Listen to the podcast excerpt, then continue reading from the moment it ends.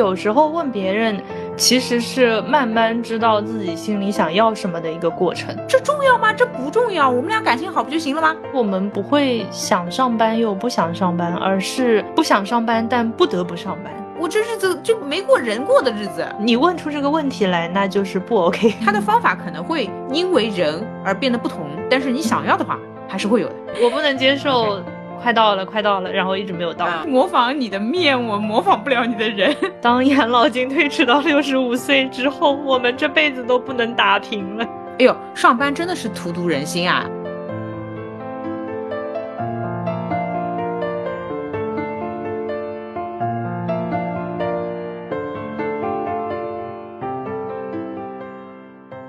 大家好，欢迎来到新一期路人抓马。这里是正在开着 QA 征集流动车的司机悠悠，这里是今天优总开车，我不知道他有没有驾照，但方向盘在他手里，我又什么也不敢说，也不敢问的川。好，要先来感谢一下艾尔博士对本期节目的赞助，它是山东福瑞达玻尿酸大厂的品牌，专研微生态科学护肤，都是全球严选的优质成分和原料。信赖又可靠。我最近也是一直在用他们的精简护肤、洁颜蜜洗脸，再用微晶水作为一个精华，再用闪充面霜做结尾。因为它是用精华思路做的一个爽肤水，可以代替水油精华，又是三合一的，所以我就直接省掉了精华的步骤，就变成了一个比较极简的这样一个流程。我也用脸，我的脸现在还是香的嘞。哦，对，微晶水跟闪充面霜都是淡淡茉莉花香的味道。挺治愈的，不过我最开始拿到这三款产品的时候，最出乎意料的是它的那个质地。哎，对的，每一个肤感都蛮妙的。先来说洁颜蜜吧，它是他们天猫回购榜单的第一名，然后它的质地呢是偏那种水蜜状的。嗯，而且是泵头设计，非常方便又干净，轻轻一搓就能搓出来绵密的泡沫。因为我是敏感肌，我还蛮注意的，但是用它这个就完全不会感觉辣脸，蛮温和的。我的话其实会比较看重它的清洁力，因为对吧，有些熬夜的黑历史就很容易出油，然后呢，它洗完是很清爽的，它不会拔干、紧绷、假滑什么的。啊，对对对，我也很怕这种奇怪的情况，所以人家是回购榜单第一呀，而且性价比也非常的高。嗯，还有它的微晶水可以说是他们的颜值担当啊，是蛮好看它的质地是那种凝露，感觉里面是上万颗的细微的小流珠。微囊包裹悬浮技术怎么样？高不高级？嗯，对对对对对，就是你按压泵头之后，它会压迫里面的微囊，然后就瞬间释放精华活性。它这样去保证微晶水的新鲜，然后你涂起来的就很顺滑。很多大牌的精华才会用到这个技术，那它这边就可以说是性价比也非常的高。嗯，然后它还添加了褐藻酵萃。它是经过了 IFSCC 国际化妆品科技联盟的认证的，嗯，有非常好的抗氧化能力，而且还添加了小棕瓶的成分，叫做时钟节律因子，来调节我们皮肤的生物钟。嗯，呃，要是能把我睡觉的生物钟也调整了就更 好了。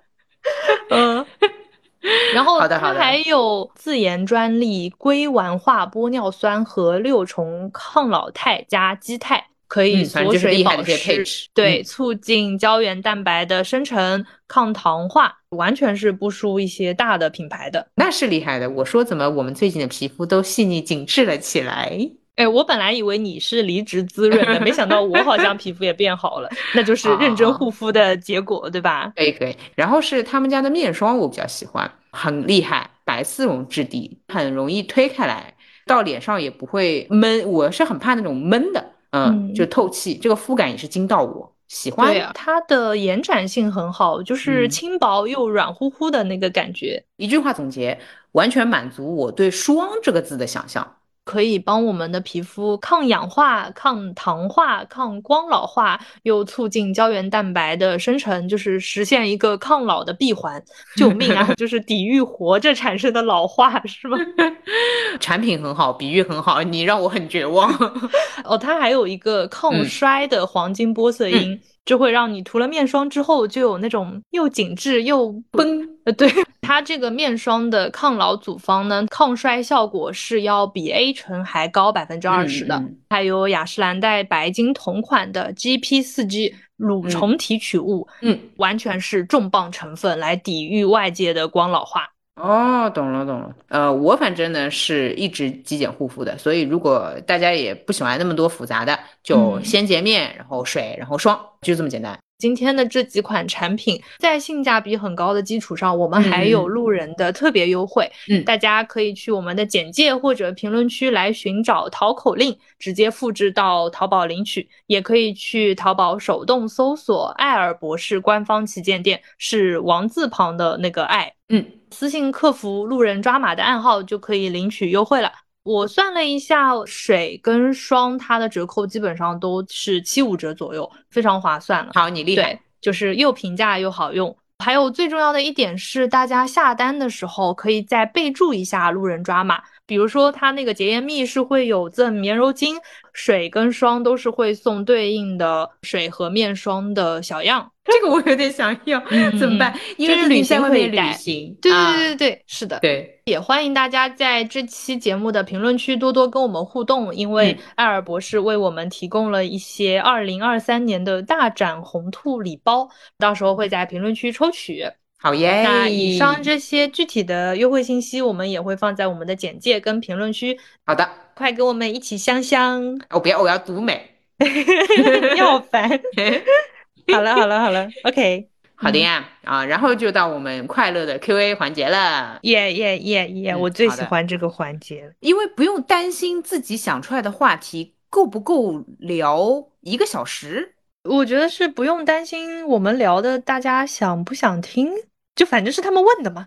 哦，也是，总有人要听，这么想的。哦，懂懂懂。我有的时候是这样，我如果去做一期一个主题的播客，我就会纠结，我有这么深度吗？我就会想，我的深度可能不够一个小时，但是如果是 Q A 的话，我不用担心，我回答三分钟，别人也觉得说 O K，就是总不对我有那么多的期待。哎，理解，就是你回答三分钟的话，就可以回答超多问题，不是以量取胜，就是。想了想，还是决定否定你的想法。好的，我们那我们就直接开始。我们今天我们今天的这一波问题呢，是在我们的一百小时俱乐部的二群征集的。嗯，然后跟之前会有所不一样的，就是之前可能有些问题我们觉得回答不了，有很多是没有回答到的。嗯嗯。然后我们今天就是按照顺序会直接这样下来，不会跳过你的问题，但是。如果觉得很难回答，就会直接告诉你不回答。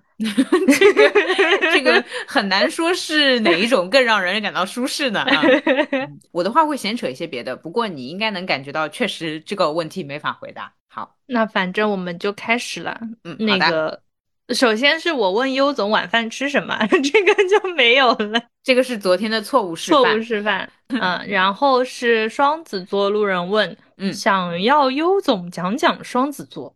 我昨天其实正好在群里逼问了对方一把，嗯，就问对方具体是什么样的一个情况。对方其实卡点在于觉得容易被别人影响自己的想法，会犹豫，会怀疑自己。那其实他的点在这里，然后让他想要了解双子座这个星座。我的回答是对，这就是双子座，没错，其实他没有谎报。那他的问题很简单，就是说。当自己总是被外界影响，该怎么办？人觉得这个不舒适，有没有一种可能，你就是这个体质？你不要去排拒它，因为别人可能说什么，哎呀，要保持自己的想法。哎，我们主流一直说什么，呃，你要有你自己的想法，要坚定自己，要有自己的主张，要呃说自己的话，做自己。但是双子座就这样。哎，这个是可以操作，或者说可以自己做一些筛选吗？比如说大背景是很容易被别人影响，嗯，那在这个大背景之上，我宏观调控一下，我接收那些好的影响，摒弃一些不好的影响。没错，就是这一点。嗯，所以双子座一定要遇人贤淑。不不，其实你非要这么说的话，哪个星座不是这样？就哪怕那些所谓不被影响的星座，你也不会说，哎，我就跟烂一点的人交朋友吧。嗯嗯，但是双子座尤其，因为双子座确实容易被影响，而且就是双子座有模仿癖，你知道吗？癖癖癖癖 双子座有模仿癖，就是 我奇怪，我是真的会想要模仿，也不是想要模仿，很不小心的就可以模仿到，就这么简单，不经意的、不自觉的就会去模仿。对，就是我跟你讲话，我要不模仿你，我是在克制自己的，就是我得反复提醒自己不要模仿你，才不模仿你。我要模仿你的话，就是 分分钟。哎，那那你现在变成我跟我录音，但是我克制太久了，我已经就是 这两年一直在克制。我跟别人说话的时候，有的时候我说完一句话，我会意识到啊，这个就是串。嗯嗯，还是会忍不住，就是很容易可以模仿。所以你说怎么可能不被别人影响呢？他就是容易被人影响。那你就得找牛的人，就牛到哎，你模仿不了哦，哎，你是被他影响了，或者厉害到模仿了也没关系。比如说我跟居里夫人做朋友，我模仿他，我被他影响，那很好，那很好。科学界谢谢你。是不是？是不是？我问你是不是？或者说我去找三体人，然后跟三体人做朋友，我被他影响，然后我可以看十一维度的这个世界，我被影响好了，无所谓的，我就想被影响，笑住了，懂了，懂了，懂了。还有一个方式是一个非常走偏门的方式，就是双子座去找那些跟自己不那么搭的人，比如说像你。嗯，我怎么被你影响？我怎么模仿你？累都累死了。比如说算数字，对不对？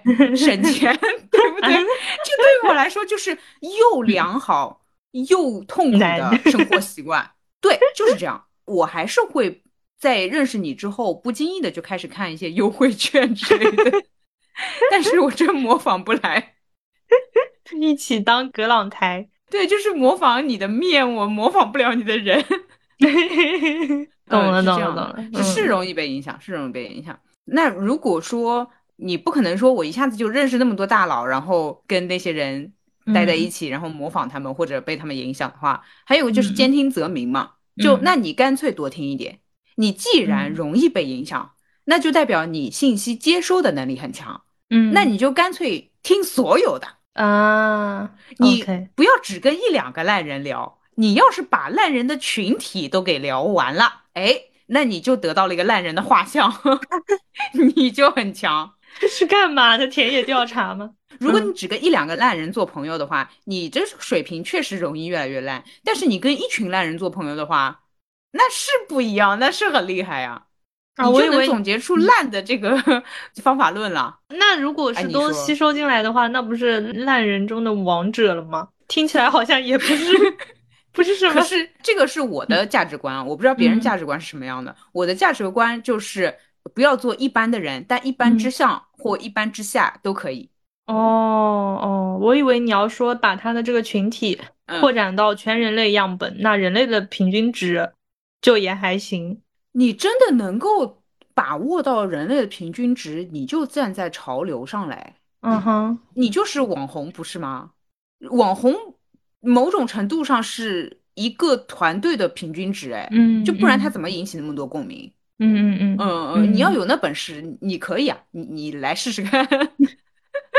我忘了跟你说，就是我也是近几年吧，才意识到，就我以前特别想特立独行来的，然后后来我意识到，就自己做不到那么强，只能做个普通人。再后来我意识到，如果我能够把所谓的普通的这个。观点收集起来也很厉害了，你干嘛要那么剑走偏锋、特立独行、标新立异？就不需要那么强。你只要说我能够达成跟所谓的普通生活、普通人有一个共鸣，哇，那你也很厉害哎。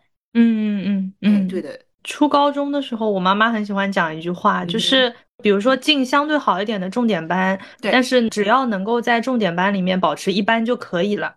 啊，对，有点那个感觉。对，就只要维持在那个班级的一班就好了，他也不会说你去拿全年级的前几名这样子。对，你说你是一个普通水准，但你一直都能保证普通，你没有什么东西是烂的，你也很厉害。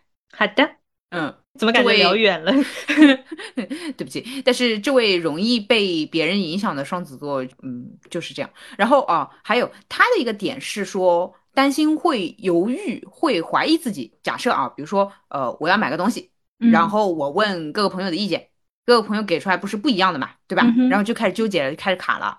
然后呢，我自己也开始卡了，那就代表这个东西我没想明白，就别买。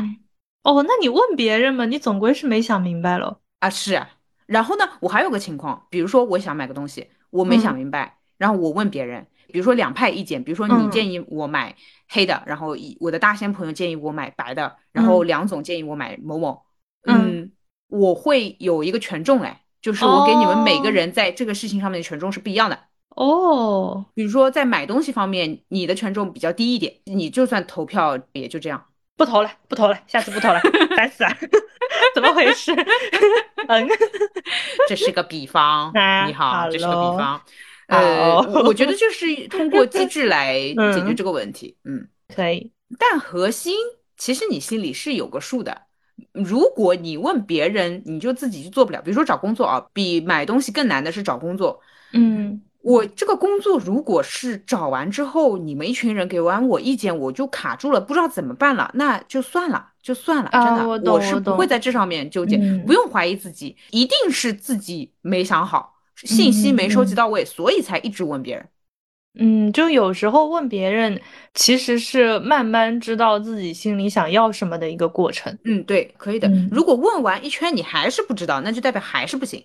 嗯，但是问完一圈，发现大家的回答你都不行的时候，剩下的那个就是你想要的，可能是的。比如说一份工作，你看中的是工作内容，可能别的朋友看中的是薪资，有的朋友看中是发展，就有没有一种可能，这些都不是我看中的？你就是不想上班。嗯，好，那么就到 下一题啦。嗯，下面一题是我的极端示范，我问川总，马上要订婚的感觉怎么样？嗯，就也。哦，就是突然有了一个项目要做，好冷啊啊！就其实也没啥感觉，但是就需要去安排一些行程，哎，还是有点有一种被加了一些活的感觉。怎么这么淡定？是这样，我这个问题也是帮其他群的某些路人问的，因为他们想要听糖，就是想要吃吃糖之类的。哦，因为订婚的它不就是个流程嘛？这个这个是属于活的部分，就是要干活的部分。好的，收到。然后我之前在几个发表挑日子来着，对，我的挑日子的，收到了很多同事们一恶的那种回复啊，干嘛？哎我不是觉得挺好的。就是他没想到这里面还有这种欧芊芊的成分在啊啊，好的好的，我觉得挺好的，而且你选的日子也没有那么哎呦，那比起选什么情人节啊，什么什么节的什么生日什么周年纪念的要就正儿八经多了吧？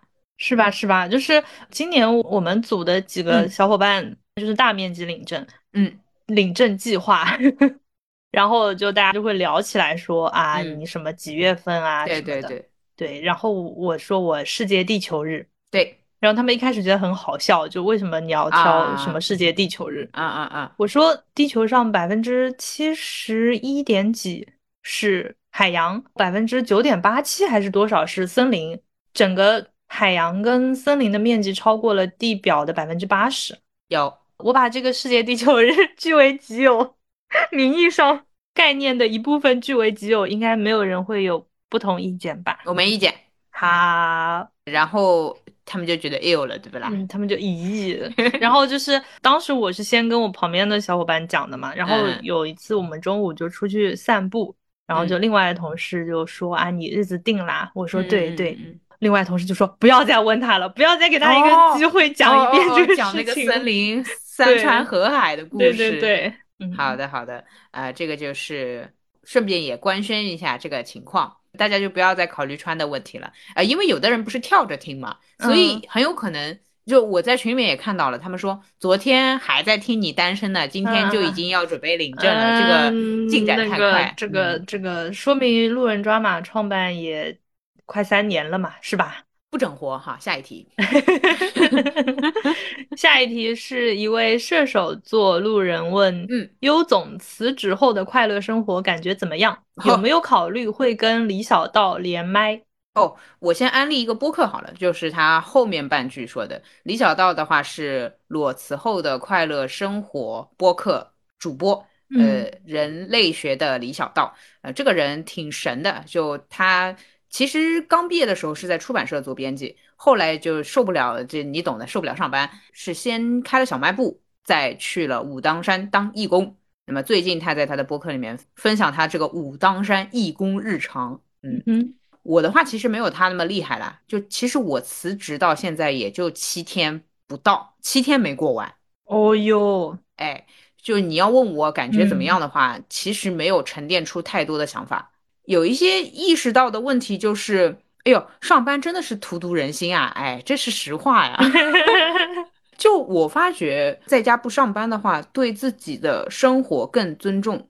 这个感觉我以前上班的日子里面从来没体会过。嗯，上班的时候可能也是因为八小时这么多时间都在忙碌那些事情，然后到家只想要所谓的休息，但都是比如说玩玩游戏或者刷刷短视频这样度过，觉得好像剩下的时间不值钱，但是又想要让它值钱。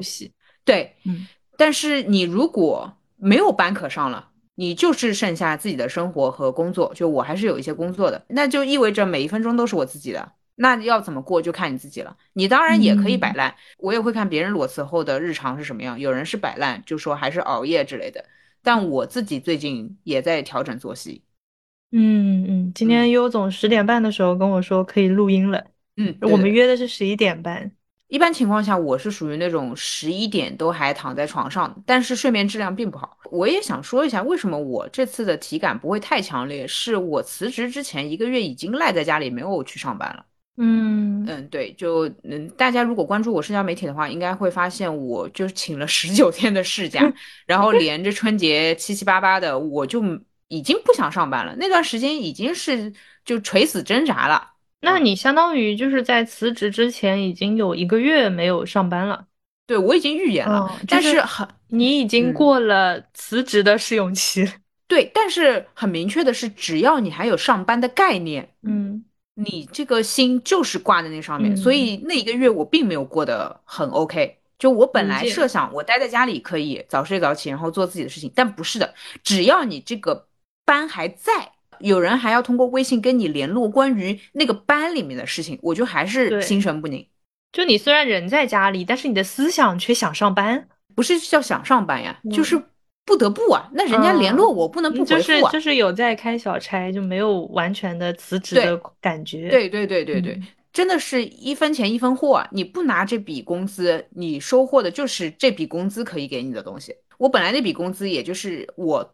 拖延或者我耗在那边的一个缓兵之计了，只能这么说。那我现在相当于是全部释放，最近就是完全的休息。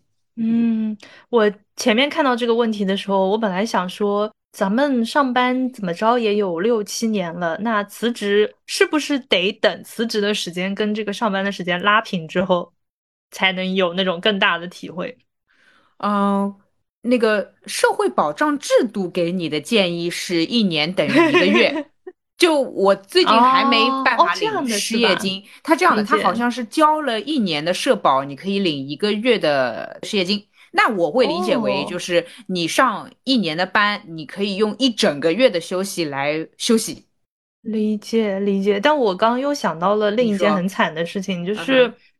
当养老金推迟到六十五岁之后，我们这辈子都不能打平了。哦，那活得久一点呀。就是如果说我到六十五岁，那我从二十几岁开始上班的话，我上了四十年的班，我没有把握我能离职四十年，就是活到一百多岁。嗯，我我懂你，我懂你。我不知道大家是怎么想的，就这个政策颁布出来，我的想法就是，我大概到四十几岁的时候会开始做那种自由职业者。嗯，然后包括这次我也顺便看了一下，呃，自由职业者交金什么的，就拼一把的话完全 OK，可以可以可以。那等我到四五十岁的时候，我相信我会有那个能力可以自己交。所以他所谓的上班上到六十五岁，当然是会对整个养老计划有影响。但我其实自己想的是，我不会上班上那么久。呃，我觉得不是上班的问题啊，就是因为对，呃，是拿拿养老金的问题。嗯，就本来你五十五就能领钱了，现在你要六十五才能领钱。这个我也想过，可能我一开始就挺悲观的，所以我一直想的是我自己赚钱来的。嗯，对对，我非常悲观。就我一直想象的是，我之后要用我自己的存款。或者比如说我到五六十岁有机会还是能赚钱的，或者就文字工作嘛也是能赚钱的，就就这样子过日子。我一直对自己老年生活是这样想象的，我没有看过那个养老金哎，所以我一直对这个还挺不上心的。我是呃，就肯定你不会完全靠这笔钱，但是原先的五十五是领钱了的阶段，现在相当于说你一出一进嘛，就是你现在的五十五还在掏钱，就是我理解交位之后的那个，就有点像，比如说，嗯，我现在可以领失业金，那虽然钱不多，两千多块钱，对吧？它可以进到我的口袋里，嗯，但是如果是延迟的话，意味着我还要每个月最低交两千多的。比如说社会保障金，还有五险一金，巴拉巴拉交出去，你是想说这个对吧？嗯嗯嗯。然后我还有一个，就是一直很介意这件事情，是我意识到这么多人的晚年生活，嗯，是可以被别人轻易改变的啊。我懂，我懂。那到我们五六十五岁的时候，他万一推迟到八十岁呢？对，我懂，我懂。我我 OK，因为毕竟二零二二都过了，对吧？大家都是经历过二零二，所以 我我真的我真的就是。就毫无希望，就关于这一点，呃，没有想法，没有任何想法，就是我连唉声叹气的力气都没有，嗯，就是无所谓，所以啊，可能也是这个推动了我，还比较下定决心的裸辞，因为按照我的性格，并不是，我懂，我懂，就是反正要工作那么久，不如先 gap 几年，嗯，不是这一句话，我觉得这句话用来描述我的心情还浅了一些，我的心情更像是随便吧，人生根本没有办法计划的。立马开始做想做的事情。现在是你想做的事情的阶段吗？嗯，可以，挺好的，至少就是早睡早起了。嗯嗯嗯。就我觉得过正常的日子都这么难。嗯嗯。二零二二，反正我做不到啊。聊丧了，怎么给？呃，对，所以回过头来，嗯，很多人会说辞职了真开心啊，对吧？辞职后的快乐生活，嗯，我自己的话并不是。我确实开心，是我啊，你不开心？呃，对我自己的话，并不是没有说很快乐。包括你有的时候说羡慕，我都挺我挺苦笑的。嗯，我觉得没有这么乐观。我甚至有那种憋着一股猛劲，想要把自己的生活调成正常值啊，我认为的正常，大概是这样。嗯，那你不觉得这是一件就是说让你愉悦值提高或者生活幸福感提高的事情吗？是的吧？嗯。到目前为止，也就是辞职过了七天，我有在提高生活质量，但还没有来谈愉悦或快乐的程度。嗯，那就是有提高了。就是如果两者相比较，肯定有，肯定有，肯定要比之前好一些。或者或者这个问题，对这个问题问的极端一点，就是你后悔辞职吗？哦不不不可能不可能啊！对对对，那那就那就好。嗯，对对对对，呃，我想打的比方是这样的。就我我想打个比方有点感觉是这样的，就是说我在上班的时候，那个精神状态就是吃不饱的状态，就是饿，像饥荒一样。然后呢，辞职了一周，我勉强才能吃饱，精神情绪我才勉强能吃饱。然后你要谈快乐的话，那得吃得好，那可能是之后的事情。嗯，因为我觉得这个问题里的快乐生活。就他问的是辞职后的快乐生活感觉怎么样？他肯定他不是问你辞职后的生活快乐吗？啊，而是嗯嗯嗯，我们预设了，既然选择了辞职，那辞职之后就是比辞职之前快乐的。那肯定。那至于这个快乐的程度，那就是现在在那肯定听的这个。那肯定对，只是我会有点不愿意用快乐去形容它，但是呃，理解就是比之前肯定快乐。嗯，如果是比较级的话，是的。是的，对，但它绝对值上不是，暂时暂时不是，对，乐观来讲的话，对对对，太快乐这个没有底了啊，这个是的，这个是的，我我好像是有个标准的，哦哦，那你说说，你觉得怎么样是，嗯，怎么样达达到什么样的程度你就快乐了？呃，我回答一下，就是当我不再。为比如说早睡早起这个问题，还有吃饭啊、运动啊这种基本的问题纠结的时候，我才是快乐的。嗯，就我现在生活基本 还没打好，但是我想说，这很多人生活基本都做不好，所以大家不快乐嘛，对吧？这这确实也是。诶，但我问题又回来了，你现在的日常，你觉得没有打好这个什么早睡早起这些吗？嗯嗯嗯，没有啊，这才两三天啊。至少来个二十一天吧，这个所谓习惯养成吧。哦哦，这个我从啊对对，我从来没有超过一个月。哦，啊，懂了。我我这日子就没过人过的日子。那你的这个标准就是要持续的不为早睡早起的问题困扰，就是说，呃，一个月早睡早起，且就心里不会挂这事儿了，我不会在意他。我说，哎呀，我自己早睡，我得早起，就不用纠结这个了。然后一个月、两个月过了，啊，那那是挺快乐的，那很强。嗯，对对对，好的好的好的。那我们下下个月的播客里面再来回答这个问题。嗯，好的。可以，然后下一题是水瓶座路人问，想听讲讲怎么和自己和解。这题你是专攻吗？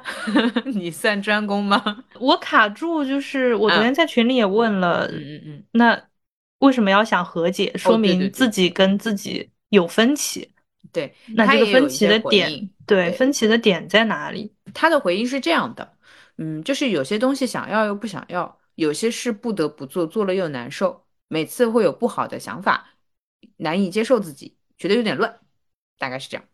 有些事情想要又不想要，他的抽象描述，我们给举个实际的例子吧，就上班，想上班又不想上班，想上班的是对吧？赚钱，嗯，不想上班嘛，呃，对吧？就不想上班，嗯，类似于这样。其实我们不会想上班又不想上班，而是。不想上班，但不得不上班。好，那下一题，有些事不得不做，做了又难受，那这个跟上班差不多吧。对，有些事不得不做，做了又难受，那说明，呃，对啊，说明还没有能力不做嘛。如果你有能力可以不做了，你就不会难受了。对，但这个好像不是跟自己和解，而是去达到这个能力。啊，其实是的，嗯，是的，哎，对，我觉得大部分的这样的题目都是外界的，因为我还想过一个不得不做，做了又难受的是，呃，跟那些讨厌的亲戚问候，这个也是属于我会一下子想到不得不做，做了又难受的类别。嗯，对对对对，但这个其实也是能力，嗯，你真的够厉害，像你就过年也不回家，我觉得就是可以不做了，就是你达到了这个水平，可以不跟亲戚。谢谢谢谢谢谢。但这个好像也不算你跟你自己和解了，而是你，你达到了你期望中的样子。因为有时候我们会有这个矛盾，就是觉得我自己目前的现状满足不了我想象中的我自己的能力，那就是你的想法前置化了嘛？就是你有一些好的憧憬，但是你的现实没有跟上。但我觉得有这个好的憧憬是好的，你总不能很安于现状，对吧？对对对，对吧？相当于这也是有我的精神先在前面探路，然后我的身体跟上自己的精神就好。是的，嗯，如果是这样的话，其实并不是和解，而是跟上自己的目标。嗯，试试看，比如说试试看，不要跟你讨厌的亲戚打招呼。做做看，迈出第一步。万一呢？万一人家也并不把你当回事 啊！我懂你意思，就是不要困扰于自己为什么做不到自己想象中的样子，或者说不要觉得有些事情就是一定要做的。嗯嗯，试试呢，然后发现真的很爽。嗯，试试，没人在意。嗨，我们家没我过去过年，他不一样就那样吗？有有有有，你看看看看，以前你可不是这样，你知道吧？我我心里可有点那个呢。我本来还以为我妈会跟我打个视频电话，你懂？就是那完全没有，完全不鸟我，是吧？还有一 点听出了一些失落在呢。啥呀？对呀，哎，还给我整的就是我胆战心惊的，因为就哎，大家也知道，就过年这个事情，而且尤其是在。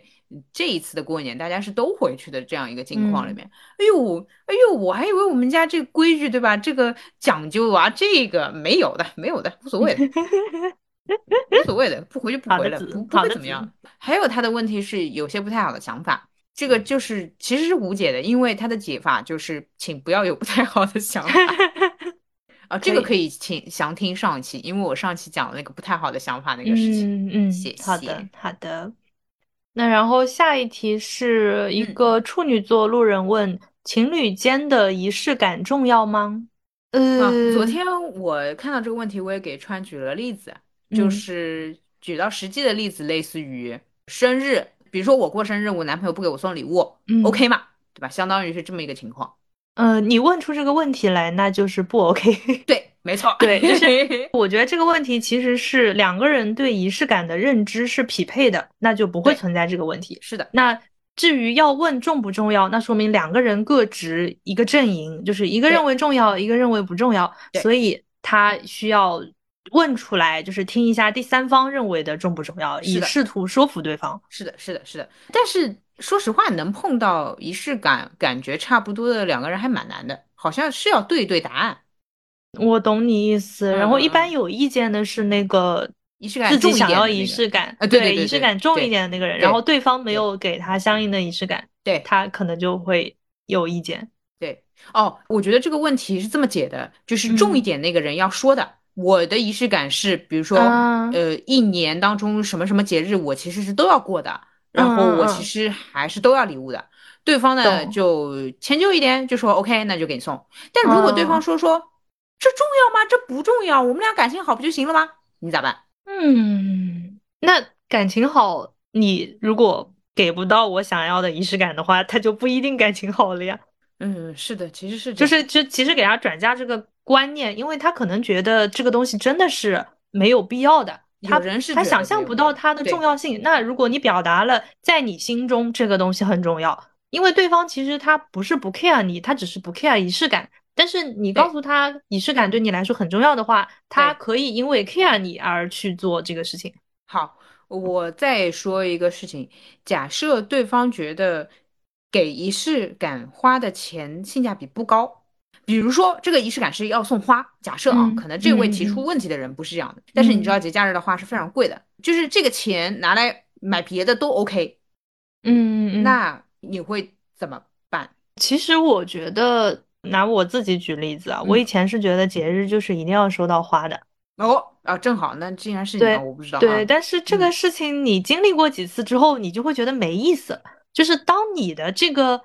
愿望被满足的时候，这个愿望就会消失。OK，我理解了，我理解就是连续收到几次之后，你就会觉得，嗯，我好像比如说每个这种大型节日花个大几百上千一束花没意思，对，还不如承包，比如说我两个月的鲜切花，对呀，对呀，对吧？就是你自己在满足了之后，你就不会因为对方没有满足你的仪式感而去怀疑对方的感情。打消了这个念头之后，你就会开始。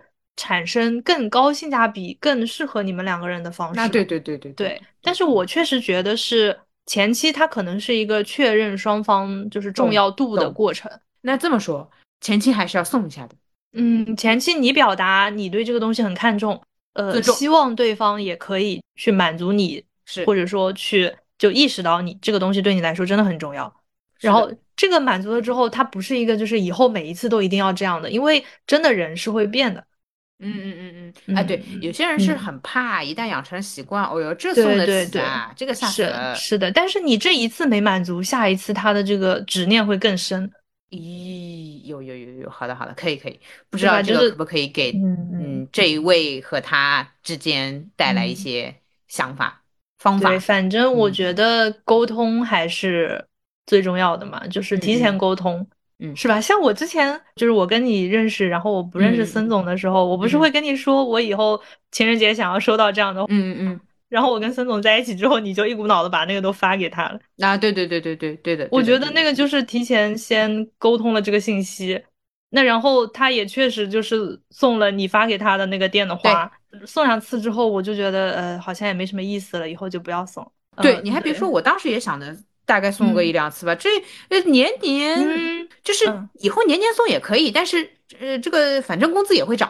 啊啊，我是觉得相当于就是你最开始的这个愿望，你要让对方知道，就你们觉得你们的仪式感就是没有匹配，他可能就是一个没有仪式感的人是不知道一个想要仪式感的人是到底想要什么样的东西的，先要让他知道。对对，这你不要自己憋着，对的。对，然后后面再说。对，嗯，对的。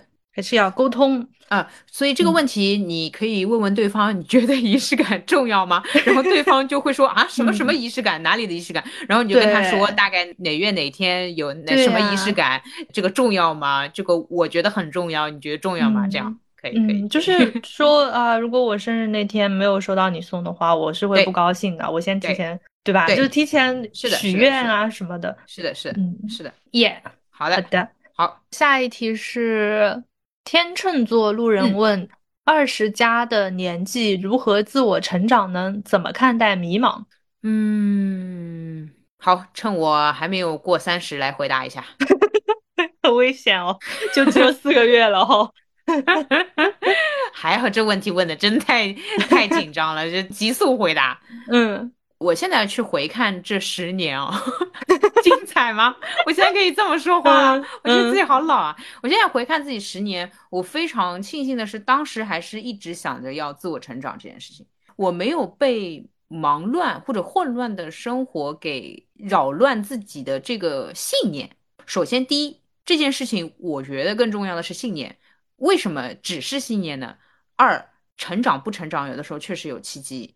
我是碰到了非常 惨 一些惨烈的事情，那再加上这个信念，他就可以成长。那如果你就是风调雨顺的话，那你的这个成长速率肯定是抵不过人家那么惨的嘛，这是实话。但他也不糟，呃，顺有顺的长法。第三，就如果你没这个信念，你又碰到了很惨烈的事情，你就容易赖。嗯嗯啊，你就会说完蛋了，或者就反正往另外一个方向生长了，就会长歪掉，就或者就是长坏掉，那你可能会不满意自己。所以我会觉得一直带着这个信念，其实就是在等着成长了。因为啊，呃，你你是没有办法控制时间，也没有办法控制障碍的。我懂你意思，就是当他已经萌生了这个开始关注自我成长的这个话题，他可能已经比。一些还没有想到这一层面的人，更早的迈出了一步。是的，因为你落到现实，无非就是读书，遇到问题解决问题，别人 PUA 你，你反 PUA 等等等等这样子。但是这一切的前提是你有这个信念，而不是说如果我没有这个信念的话，肯定就是趁着年纪轻，呃，乱造乱玩。打游戏随便，反正乱七八糟的这样子，那呃就也不存在这个问题了。所以好像人类想要什么事情的核心在于想要，或者说你获得什么东西在于你想要。嗯嗯啊，对，可以可以可以。哦哦哦，不对，我刚刚说用了两个“想要”这个词，对对对对。呃，是的，是的，是你说的是对的。无论你是不是个善于沟通的人，只要你想要在情人节收到花束。你会收到。那如果你不善于沟通，你可能最后跟对方吵架了，对吧？闹别扭了，你最后还是能收到，因为你想要。就他的方法可能会因为人而变得不同，但是你想要的话还是会有的啊。我懂你这个意思。对对对，所以有些人的成长速率可能慢一点。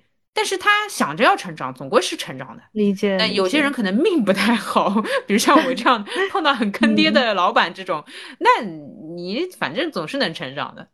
那你觉得有什么方式，就是有什么方法？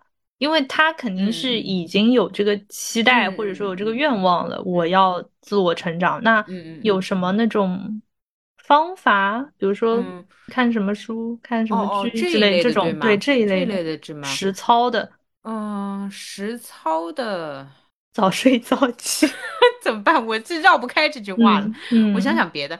除了禅修和早睡早起之外，我在想一个方法。嗯，我觉得好像因人而异，因为你的特长不一样。嗯，就是我的特长，我的特特长是要通过跟人沟通发挥的。那我只要跟人沟通，我更容易获得成长的养料。但我不知道他是什么样的，所以确实很难。这样吧，如果你想要快一点的话，那你要么。先找到自己擅长的那个部分，因为你成长也就成长那个部分。你说你这个数学如果烂的话，你再成长，你也不可能成长数学了吧？哦，这个层面理解，我是这个角度看的。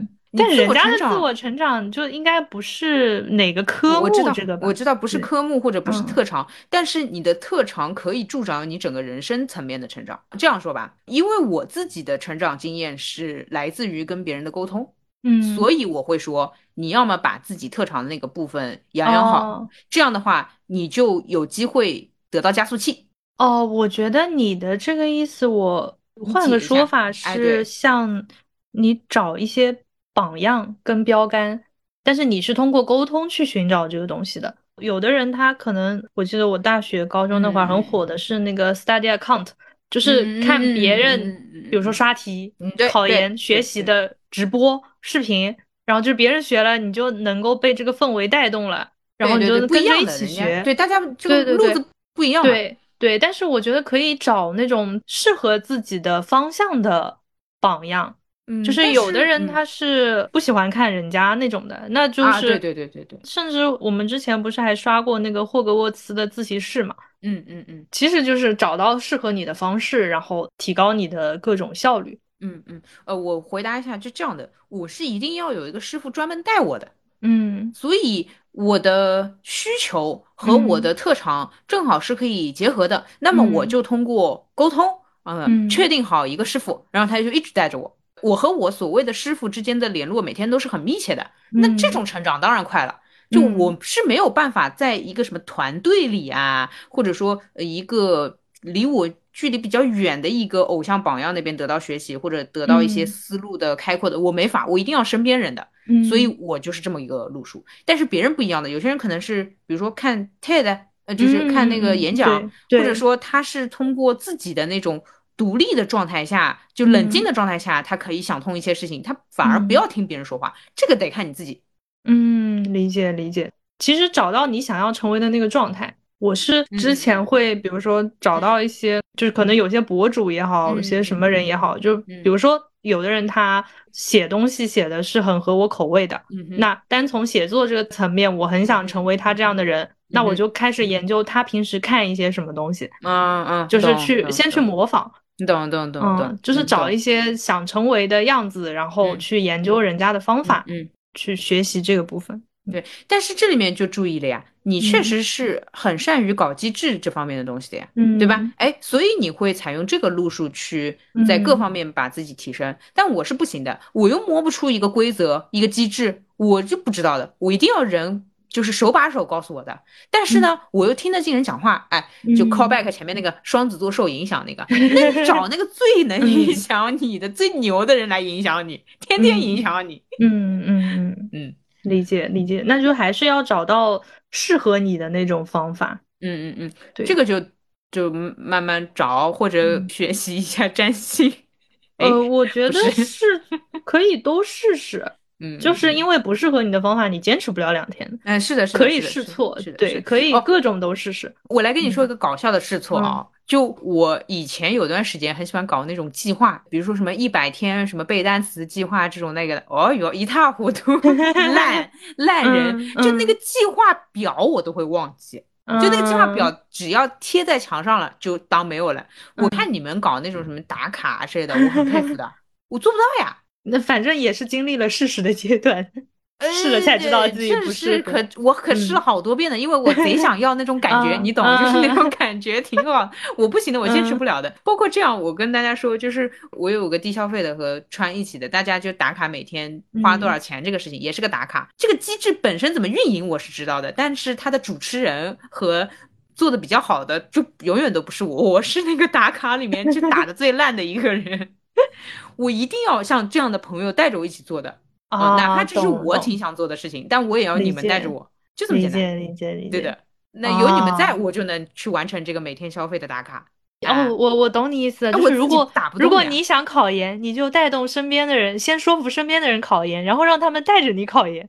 我不用说服，我就会去找聊得来的考研的牛人。嗯，懂懂懂啊，理解。你把自己放到那个环境里去就可以。就这样，就这样，就这样。我不用找或者说说服别人，那就好像占星这个东西，我就跟你讲，哎，这个东西真是厉害。但是我当时是只知道太阳星座，确实对太阳星座比较了解。然后呢，川就说，哎，那我们来搞机制，好了呀，那搞机制呀，那 开始学习呀，打卡小组呀，不就这么来的吗？但我觉得你说话是有一定的。说服力，对，就是我本来对这东西可能我也就这样，呃，就是就是我我也是好奇太阳星座，理解，呃，对，然后你说着说着，我觉得，哎呦，这个东西好像值得好好研究一下，然后这盘子就搞大了呀。嗯，对，就我确实也知道有星盘这个概念，但是我都没学过。然后呢，川就是拽着我说，我们每周约一个学习小组，不拉 不拉。哇，我心里想，真是搭对车了，因为在川之前，我对这个。事情有很深的概念了，就是一直知道，但是一直没学。我知道我坚持不下来没有用的啊，就这么简单。懂了，懂了，懂了，就这么简单啊。再说个扯的，就是我最近不是一天到晚在纠结早睡早起这个事情嘛。然后我以前不是哎在微博上也打卡吗？你还记得？嗯，就是老是搞不下来，就就搞了几天就又没没声音了了。所以我这次是 找了中医。就我觉得加到了他的微信，我就觉得我不能不早睡 啊！我知道了，你想要这件事情更加没有退路一点。然后，那你中医这个东西，你是要找他报道的，你是要去复诊的，那他一定会问你，你有没有早睡。懂了，懂了，可以自己找个老师，找个监督。对我得这么做，我就好了。好的，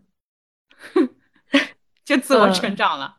哦，还有一个是，我觉得学习小组是真的有用的。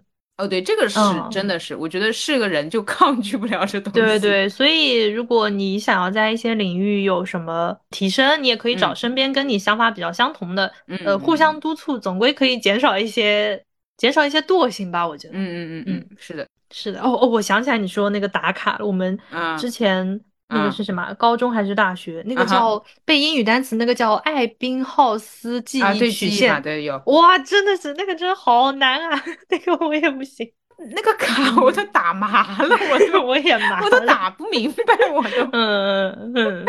但确实是有的人是很适合的，所以试试试试总归是可以试。试，哎呦，他那个表格他就可以搞得清楚，那表格我都整不明白。好了呀，我们现在是一个小时。啊，最后一题结束了啊，那最后一题吧，来吧，嗯，最后一题是一个水瓶座路人问，嗯，MBTI 不同人之间的 social skills 啊，大了呀，这个这个这个，哦，这样的这个东西的话要聊，就相当于得开个 MBTI 播客了，因为它有不同种的话，对它十六的话。那就是一个个要聊过去，所以其实我们也不太能回答。然后我们在 MBTI 的研究并不多，就浅看了一些小的命，就没有看过整个系统的。哎，我身边有个双子座朋友啊，他在研究 MBTI，他是属于那种看一个人的性格倒猜他是什么 MBTI 哦，他是这么玩的。就跟我们喜欢猜别人三巨头的星座是一个道理，嗯，所以说我们的深度和一般节目的这个时间长度都不够回答这个问题，嗯，那我们来研究一下吧。哎对，可以可以可以可以一起上课，可以一起上课，好好好，这个资料会比占星的好找一点。那这样吧，我们说说我们自己好了。就当他要跟我们 social 的话，就跟我们自己的 social skill 是什么样的？呃，我是 INFP 居多，就我大部分测试出来是 INFP，少量的一两次是 INTP。跟我的 social skills 就是第一，如果你要跟我 social，你得主动。嗯嗯。第二，如果我婉拒过你两次之后，请你不别再跟我 social 了。啊，这样子，如果我婉拒你两次之后，你可能再过久一点再跟我 social，嗯，这样子，因为你得等我的一个变化，我可能短时间内好像跟你无缘，嗯，呃，这就是跟我 social 的状态。哦，懂了，就是要主动。我是我以前 是 INTJ，然后我现在是 ISTJ，嗯，就如果你刚跟我认识，嗯。比如说你约我什么的，别迟到。呃，对，别迟到，别迟到，别迟到，别迟到，就是会挺那个。或者说你迟到了，但是比如说我们约了十二点，然后你十一点的时候跟我说，嗯，现在才起来，等会儿可能要晚到一些，嗯嗯，呃，就是提早说你要迟到，然后到十一点半的时候你说啊出门了，我预计迟到十分钟，就是我能接受精确的迟到。嗯嗯 对，OK，对对对，我不能接受快到了快到了，然后一直没有到。啊啊，是的，是的，就精确且有预告的迟到。对对对对对，嗯，还是一个哎明晰的规则吧，我觉得。嗯，然后我觉得如果要嗯跟我 social 的话，最好就是呃我们一起来做个什么事儿吧，这种 就是有实质性的东西的。然后最好就是那个逻辑清晰、思路清楚，嗯，这样，嗯嗯嗯。哦，对，呃，说到这个，跟我社交的话，其实不需要太明确的事儿，但是我需要你告诉我你的想法。就你如果只跟我说个故事的话，那完蛋。嗯，我碰到过这种，就是他比如说，嗯，我今天怎么怎么了，然后句号没了，哈。哈，你是高兴还是不高兴？因为我品不出来啊。我碰到这事儿，说不定我很高兴。就有些人，比如说，呃，我今天走在路上摔了一跤，但是有一个很帅的帅哥把我扶起来了，然后我跟他现在保持了很密切联络。你看，这就是很美好的故事。所以你你告诉我一个事情之后，比如说我摔了一跤，那你要告诉我你是开心还是不开心？一般人 摔了一跤应该都 不会太开心。干嘛？哎，那你看，这就是 INFP 啊，这个脑子就是 INFP 的脑子呀。好，我我身边也有别的 INFP，我发觉了，大家脑子都是这个样子的，你知道吧？那你不说我就不知道呀。我就是我脑子会花边，就特别的。哎哎，我我听到我听到我摔了一跤，我就很希望你能不能把话讲完。所以呢，没有骨折。哦呀呀，好无聊。对，就是。对吧？你如果普通摔了一跤，你好像也不要跟我说。那你摔了一跤，你总归是有点什么事儿。那你现在是爬起来了吗？要救护车吗？你们就是整活达人，我知道了，就是整活，就是不然你喊我干嘛呢？就是我理解，对吧？你告诉我摔了一跤是让我哈哈你摔啦，还是说你没事吧？让我关心你。还是怎么样的？但我觉得这些都是 虚的，就是有没有事。好的，好的。就我们说的那个特质，具体对应到哪一点，我们也没有太清楚。好，等我们研究研究。反正就 INFP 和 INSTJ，呃，大概是这么一个情况。嗯，哎，我我能不能有一个呼吁啊？啊，你说，就是营造一种大家一起学习 MBTI 的氛围。我们现在的一百小时路人群是大家每个人都在自己的群名片前面加了星座的。嗯。我们要不要把 MBTI 也加上去？我我笑呢，是因为这个场面就很混 乱。那个什么，就本来星座就已经很离谱了，然后呢，有些人懂一点的会写三巨头，对吧？就是那个太阳、月亮、上升，然后你你这样子，你这个群名片就变成太阳双子、上升狮子、月亮处女、INFP 二 U。对对对，就是大家可以缩略一下，比如说。你只标了一个星座的 emoji，那我们默认是太阳。如果你写了两个，那就是默认是太阳跟月亮。如果你标了三个，那就是太阳、月亮、上升。我们就删除掉那些多余的字符，那就是三个 emoji 加四个英文字母作为一个前缀。够乱的，够乱。你想象一下那个聊天画面吧。嗨，嘿嘿嘿，好的，嗯，那我们。Q&A 的部分就聊到这里啦。最后再次感谢艾尔博士对本期节目的赞助。好嘞，然后也欢迎大家去看我们的 Show Notes，我们会把相关的优惠方式跟跳转的 link 啊、参与的方式都放在我们的 Show Notes 里面。好耶，这一期确实是折扣力度蛮大的。嗯，然后我们还抽奖的，大家不要忘记，可以去我记得这个呢。对对，可以去评论区多多互动，多多参与。好哦，那我们这期节目就聊到这里啦。如果你还有任何想听的、想说的、想聊的、想问的，都可以在我们的群里，或者是私戳门神。呃，门神可能相对回复时间会慢一点，但是你可以留言或者给我们发邮件，我们的邮箱是 dramaboy at 幺六三点 com。好，然后如果你还没有在苹果播客上面给我们打过分的话，可以制定一个要给我们打分的计划。哎，可以想要打分，可以想要对，可以想要打分。嗯，然后也欢迎给我们评论。好，好，然后没有了，下周见了。好的，好的，好的，那就拜拜，嗯、拜拜。规格的风筝，惆怅阳光，一人一切依然。烟花微笑着树下生长，每天在身旁守护。